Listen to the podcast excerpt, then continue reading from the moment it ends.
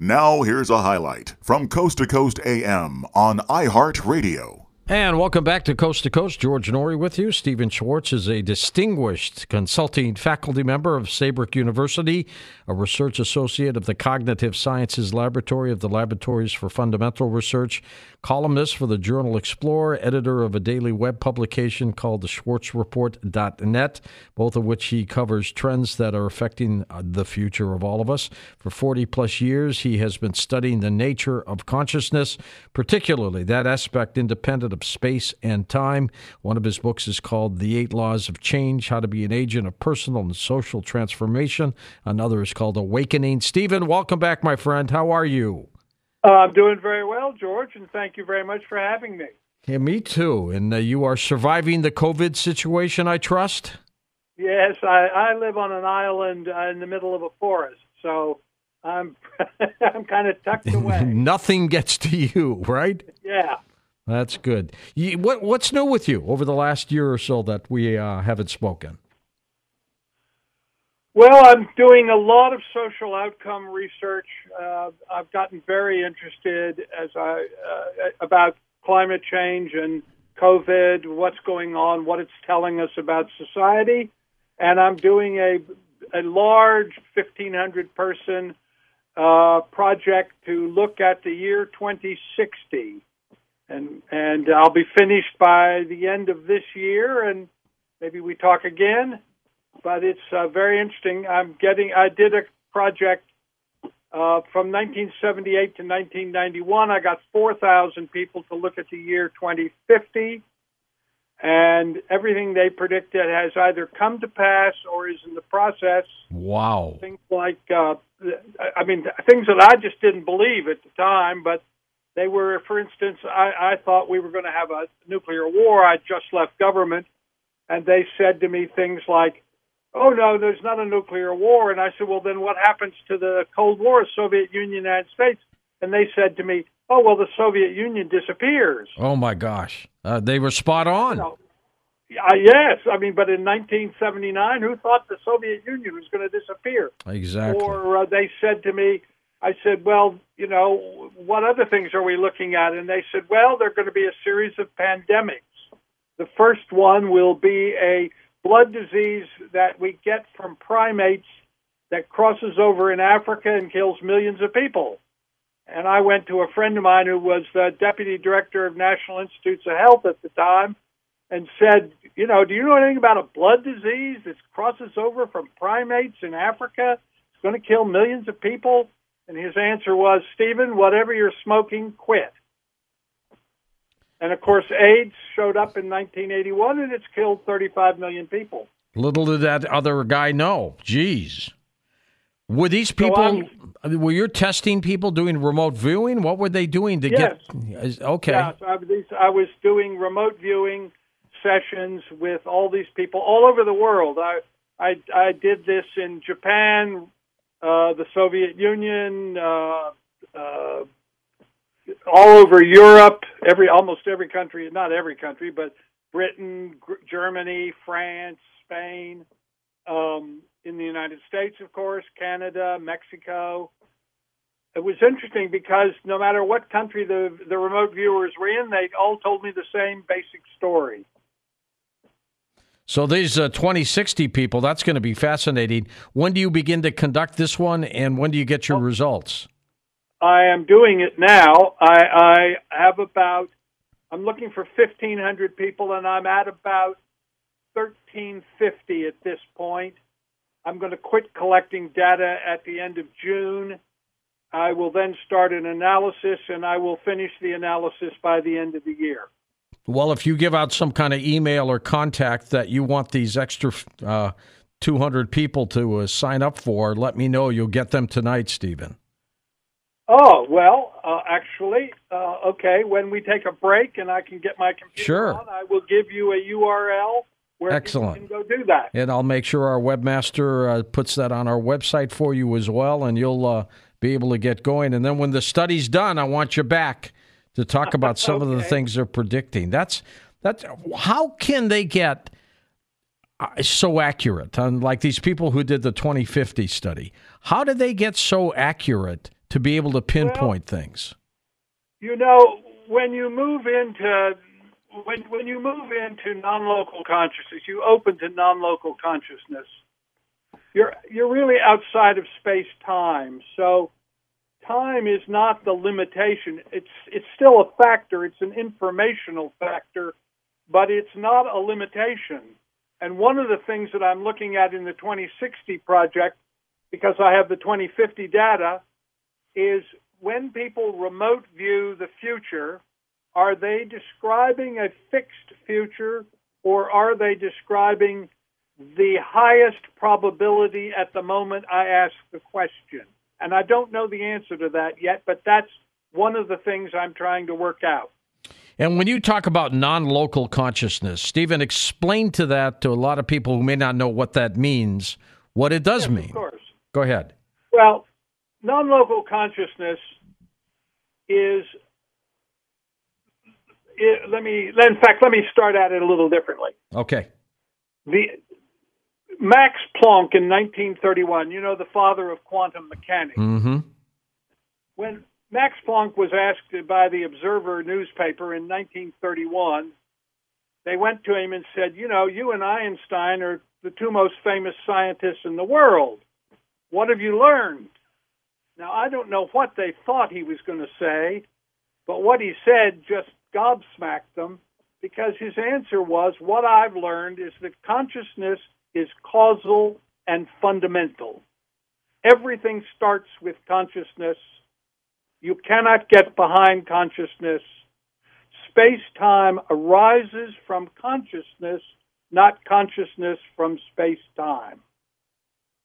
And that's once you start with the idea that, that we are at the at the ultimate end, we are beings of consciousness that periodically manifest through incarnation but that there is a continuity of consciousness. Consciousness exists before you were born, it continues when you're alive, obviously, and it continues after corporeal death, after you die. So that the materialist worldview is that consciousness is a result of biophysical processes in your neuroanatomy, your brain particularly. That's the physicalist idea that, that dead meat, no consciousness. But what is emerging in science, based and and you know, as you know, George, I'm a data person. Yes, yeah, you are nuts and bolts. Yeah, I'm a nuts and bolts guy. You know, if if the data told me that consciousness was entirely physiologically based, well, then that okay, that's that's what it is. But that isn't what the data is telling us. If you look at the data for instance, the near death studies, about 13 million Americans have had a near death experience. That's about 4.3% of the population. So there's millions of people. And when you look at the data that they report, and these are mostly people, uh, particularly in the data sets, that are people who were in a hospital. So they were under medical supervision and the near death experience occurred at a time when the doctors could monitor brain function and whether their hearts were beating, that sort of thing. But in any case, if you look at their, all this data, whether they're black or white or red or yellow, it doesn't make any difference. They all describe this same thing, and that is this continuity of consciousness, that consciousness continues you know, their famous books, uh, Eben Alexander's book or uh, Ray Moody's book mm-hmm.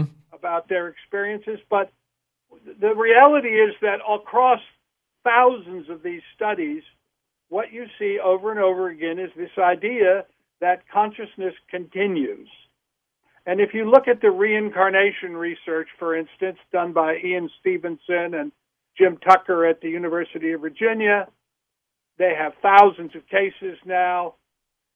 They show that not only when do people come back, not you're not coming back, George and, and Stephan are not coming back, but that this eternal self, what the religion, what religion calls the soul, will periodically, episodically manifest another personality that incarnates and and that what comes across between lives is information. You're not coming back, but a lot of the information patterns that make up your personality will survive, just as you came in with a lot of information patterns that came before. And in fact, it's so detailed uh, in a two volume study, that, a two volume book that Ian Stevenson did called Biology and Reincarnation. He showed that people come in with birthmarks and scar tissue that's based on violence that occurred to them in a previous life. That's right. Exactly. If if you had uh, like you were stabbed, you may have a scar in this life or a birthmark, right? That's right, exactly. Um, and I've looked at a number of those cases, um, and just just very impressive. I mean, just to give you one story, uh, a, a young boy is born in a village in India, and he has this scar on his back, like a scar tissue, like like he had a wound of some kind. Mm-hmm. And uh, and he he remembers who he had been, and he said, "Well, in my previous life, I was a money lender in a village that nobody in his village has ever heard of, in a hundreds of miles away in India." And he said, "I, I had a I had an affair with uh, a man I loaned some money to. Uh, uh, he was a, a woodsman." And uh, he, when he came back, he caught me with his wife, and as I was trying to climb out the window, he had his axe with him and he struck me with the axe. Ouch. Yeah, and killed me. And so they take this boy up to this village that he's never been to and nobody in his village knows about.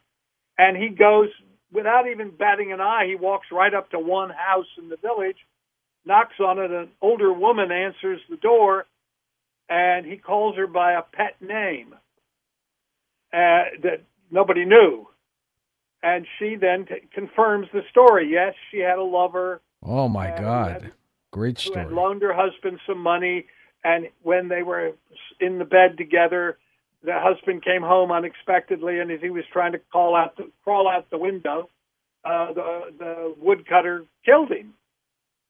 So there are hundreds of these kind of stories. What about the story of little James Leininger, the uh, pilot, little boy pilot? who claimed he was a World War II pilot flying the Concorde planes. And apparently, they took him to a reunion of World War II veterans from that unit, and he knew everybody. Now, they didn't know him, he was a little kid, but he knew them. It was amazing. Yes, that's exactly the kind of thing I'm talking about. When you look at this data, you realize that these people know things they just couldn't know uh, and they have obscure experiences. Uh, I'll tell you one other. A, a, a young, again, it's a young boy. I mean, it's not particular to boys. Girls have the too. It's just it's a young boy, and he he he is born and he says, "I want to go to this other village." And he goes there and he goes up to a house. He knocks on the door and he says to the person that opens the door, "I've come for my watch." Uh, what are you talking about? You know, this weird kid. What are you doing? And but they the the the researchers who are with him say no no see what he does and so he walks into the cooking area and he pulls a brick out of where the fireplace is and there wrapped up in an oilcloth is this gold pocket watch and it turns out that uh, the person who had been in this house before years earlier uh, had a, had this watch that was unusual for people. Uh, they weren't very rich people, and then it disappeared. Nobody ever knew what happened to it, but there it was. So those kinds of odd little stories, uh, like the boy, the the American boy who you know knew all the guys who were in the squadron that he was in. Um, all of that kind of stuff, as well as the near death stuff, as well as the remote viewing research. All of this data is telling us that consciousness exists beyond physicality and that in the non local, that is, this aspect of eternal consciousness, again, what religion calls the soul, um, we exist prior to incarnation, prior to birth, and then we continue on afterwards. And again, as, as I said about Max Planck, when you start from the idea that consciousness is the fundamental.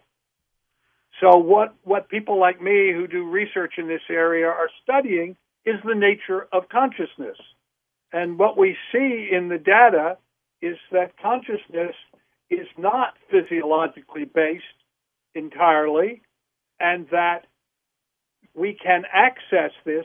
There's a reason, for instance, why martial art dojos, Tibetan lamaseries, Christian monasteries, Jewish Kabbalistic centers all teach meditation because meditation is the way that you develop the key to all of this business about how do you access this is you get you must attain and sustain intentioned focused awareness as you look at remote viewing stephan uh, and, okay. and and it appears to work outside of the body in this consciousness realm would you say that it's tied to the brain or outside of the brain i would say that that the brain itself is a manifestation of intentioned consciousness, that this aspect of consciousness is the fundamental upon which the brain is based,